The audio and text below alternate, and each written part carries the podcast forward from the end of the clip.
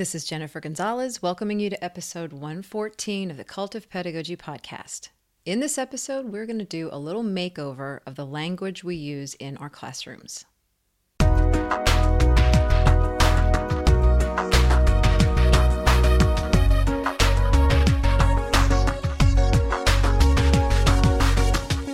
Consider two classrooms, room one and room two.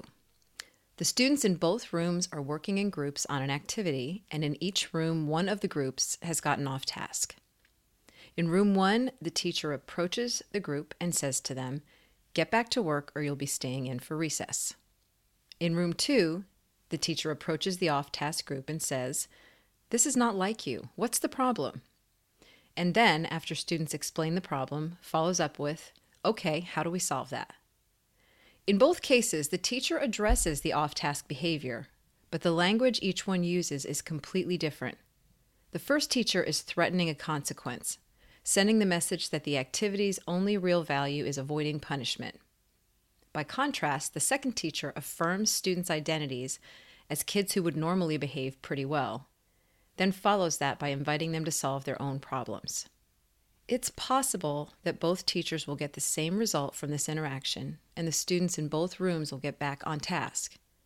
But the second teacher is likely to get much more than that, shaping students' self perception as good kids and problem solvers, sending the message that their classroom is a respectful place, and fostering a climate where students actively participate in their learning rather than simply complying with a teacher's demands. And if the teacher in room two is consistently crafting language to send these positive, empowering messages, that impact increases exponentially. When we look at ways to improve our teaching, we tend to give a lot of attention to the macro level stuff curriculum development, teaching strategies, classroom design, relationship building. There are so many big things to pay attention to, it's no wonder we spend very little time on small details like how we ask students to get back to work.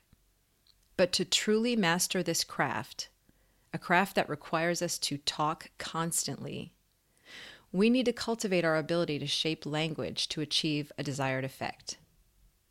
Two books that can help with that process are Peter Johnston's Choice Words How Our Language Affects Children's Learning, and Adele Faber and Elaine Mazlish's How to Talk So Kids Can Learn which was actually the very first book I ever reviewed on my site in 2013.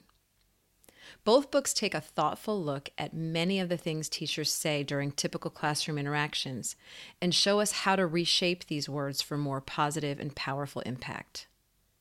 Doing a true language overhaul would require a long, sustained effort. So, what I'd like to do here is give you a quick start, a mini makeover of four common classroom scenarios where a small change in language can send a completely different message. After each scenario, I'll offer a question for reflection to help you transfer each concept to your own day to day teaching. Before we get started, I'd like to thank ListenWise for sponsoring this episode. ListenWise is an online listening curriculum featuring curated podcasts from NPR. Explore engaging and relevant nonfiction audio stories aligned with ELA, social studies, and science curriculum for middle and high school students. With ListenWise Premium, you also get classroom ready lessons with built in literacy supports and automatically scored comprehension quizzes, which track student progress on skills such as identifying the main idea, inferencing, and point of view. To learn more about ListenWise, go to listenwise.com. Support for this episode also comes from Newseum Ed. February is Black History Month, and newseumed.org can help you make this month long observance relevant in your classroom. Read Martin Luther King Jr.'s letter from Birmingham jail. Watch a video on the press and the civil rights movement. Explore a timeline of major events in the fight for racial equality compare and contrast how newspapers around the country covered major civil rights milestones, such as Brown versus Board of Education or the Little Rock Nine. Find all of this and more on newseumed.org, a free website with quality resources dedicated to increasing understanding of the First Amendment and sharpening media literacy skills essential to civic life. That's newseumed.org. News as in N E W S, E U M E D.org. I would also like to thank you for the reviews you've left for this podcast on iTunes. I absolutely love reading these reviews, and they really help bring in new listeners. If you've never left a review, I would love it if you would take a few minutes, head over to iTunes, and tell me what you think. Thank you so much. The Cult of Pedagogy podcast is part of the Education Podcast Network. The EPN family now includes 27 different podcasts, and each one is focused on education. One you might want to check out is the Spark Creativity Teacher Podcast. Hosted by Betsy Potash, this podcast offers creative and practical teaching strategies for English teachers. And if you're not tired of listening to me talk yet, you might want to download episode 57 of the Spark Creativity podcast because I'm Betsy's guest in that one. Check out all of the EPN podcasts at edupodcastnetwork.com. Now, let's take a look at four things that well chosen words can do in the classroom. The first thing is they can shape student identity. The words we choose can suggest things to students about their own skills, talents, interests, and character traits, helping them see themselves in new roles. So here is a scenario, for example. You're conferencing with a student about a piece of her writing. She's used dialogue in a few places, but it's a bit flat. So, instead of saying, your next step would be to revise some of the dialogue to make it sound more realistic, you could try saying this I wonder if, as a writer, you're ready for more advanced dialogue techniques. Now, while the first option is a perfectly fine way to suggest further revision, the second option sets up the same task as an opportunity for growth and invites the student to see herself as a writer rather than just a student completing an assignment. Notice that the teacher in the second option doesn't try to convince the student that she is a writer. That's simply assumed in the language used. So here's a question for reflection What messages do your words send to students about their identities?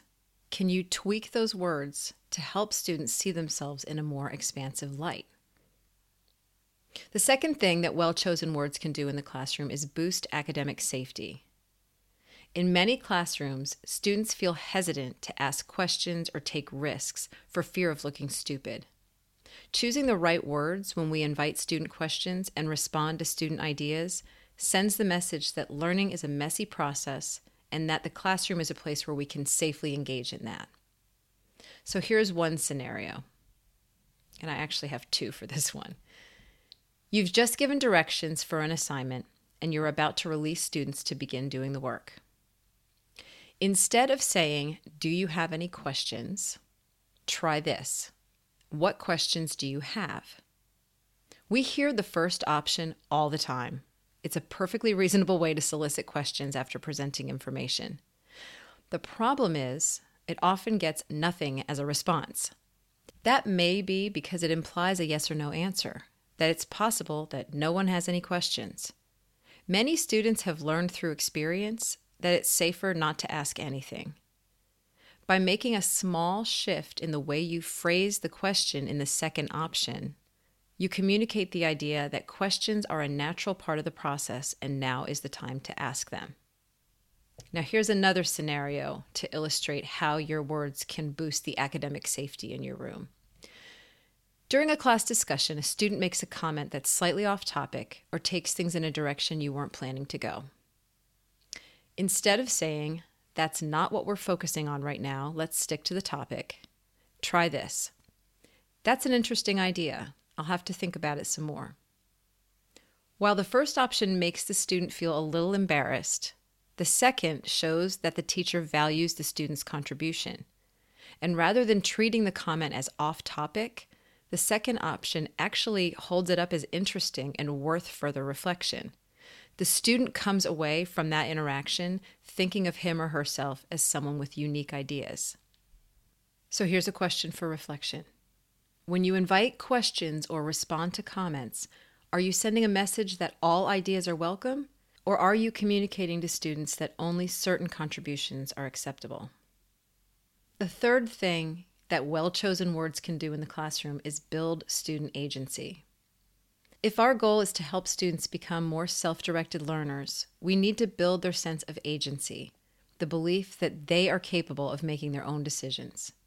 So here's a scenario you've had students working in groups on a task that took most of a class period. Although some groups followed directions and worked well together, some fooled around and ran out of time, and others got stuck because they disagreed on how to complete the assignment. At the end of class, you have everyone go back to their seats for a debriefing. You're frustrated by how things went and you want things to go better next time. Instead of saying, Some groups did very well today, but I was very disappointed by what I saw in other groups. Tomorrow I need to see a big improvement. You can try this instead. What problems did you come across today? And then, how did you solve them? And then, what will you do differently tomorrow? The first option prioritizes the teacher's feelings over the learning process, and it communicates the belief that working as a group should be easy. Any problems that occurred were simply due to bad behavior. By contrast, the second option sends a message that problems are a normal part of learning, especially in groups, and that students are capable of solving those problems. By inviting students to consider ways they can troubleshoot, the teacher not only gives them the time and space to find creative solutions, but also increases their sense of agency over their own challenges. Here's a question for reflection. When you talk to students, what message do you send about who is in control of the learning? The fourth thing that well chosen words can do in the classroom is invite self discipline and prevent escalation. Dealing with off task or disruptive behavior is a normal part of teaching, but how we respond to it makes all the difference. Here's a scenario While your class is doing some silent reading, you hear a commotion from down the hall. Peeking out, you see a group of boys sitting outside a classroom a few doors down. They appear to be working on some kind of project, but they are also pretty loud and they look like they may be goofing around a little. Instead of saying, Boys, stop making all that noise. If you can't work quietly, I'm going to have to ask your teacher to bring you back inside. You could try this. Boys, you can be heard clear down the hall. In the first version, students are given a directive, then threatened with a consequence if they don't comply. The exclamation points also suggest that these lines are delivered with some anger. This type of response is not at all unusual, but it's not the most effective way to handle a problem like this. Making all that noise sounds like they're just out there having a party with no regard for anyone else's needs. And the threat suggests that the only reason they would quiet down is to avoid punishment. In the second version, the teacher simply gives information. This neutral response takes the emotion out of the situation and positions the boys as people who would normally not want to cause problems. Especially if the line is delivered in a calm, neutral tone, its message is We're all trying to learn here, and I'm sure you wouldn't want to make that hard for others. Handling things this way, rather than with a more confrontational style, has the added benefit of preventing the situation from escalating into an even larger discipline problem because the students will have no reason to argue back or get defensive. Here's a question for reflection When you redirect students, what else are you communicating? Are you sending a message that students are misbehaving on purpose, that they are bad kids, or that they feel no innate sense of personal responsibility? If so, how can you change your phrasing to convey a higher regard for student intentions? So, these examples are a good start, but old habits are hard to break. If your goal is deeper, more sustained change in your language choices, you'll need a long term plan. So, I have a few suggestions for a more long term type of a study of your language.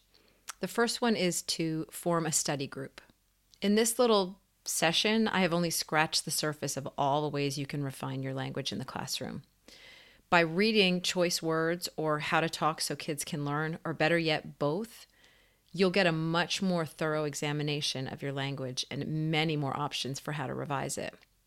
So I would suggest that you find a group of teachers to take it on and meet on a regular basis to discuss what you're learning. If you don't have time to meet in person, try an app like Voxer to have an ongoing group discussion right on your phone. Another way that you could tackle this as a project would be to keep a list. As you start to find new ways to phrase things, write them down to remind yourself and then revisit the list regularly. Another idea would be to do language spotlights. If you're working on this project as a staff, you could dedicate three minutes of every faculty meeting to sharing a single language makeover that teachers can try in the upcoming weeks. And even to lighten that load, teachers could take turns being the one who brings a spotlight to share. Finally, a great tool for studying your own use of language is video. Few tools are more powerful than video for finding ways to improve your teaching. If you really want to find places where your word choice can be improved, record yourself teaching and then watch with a focus on language.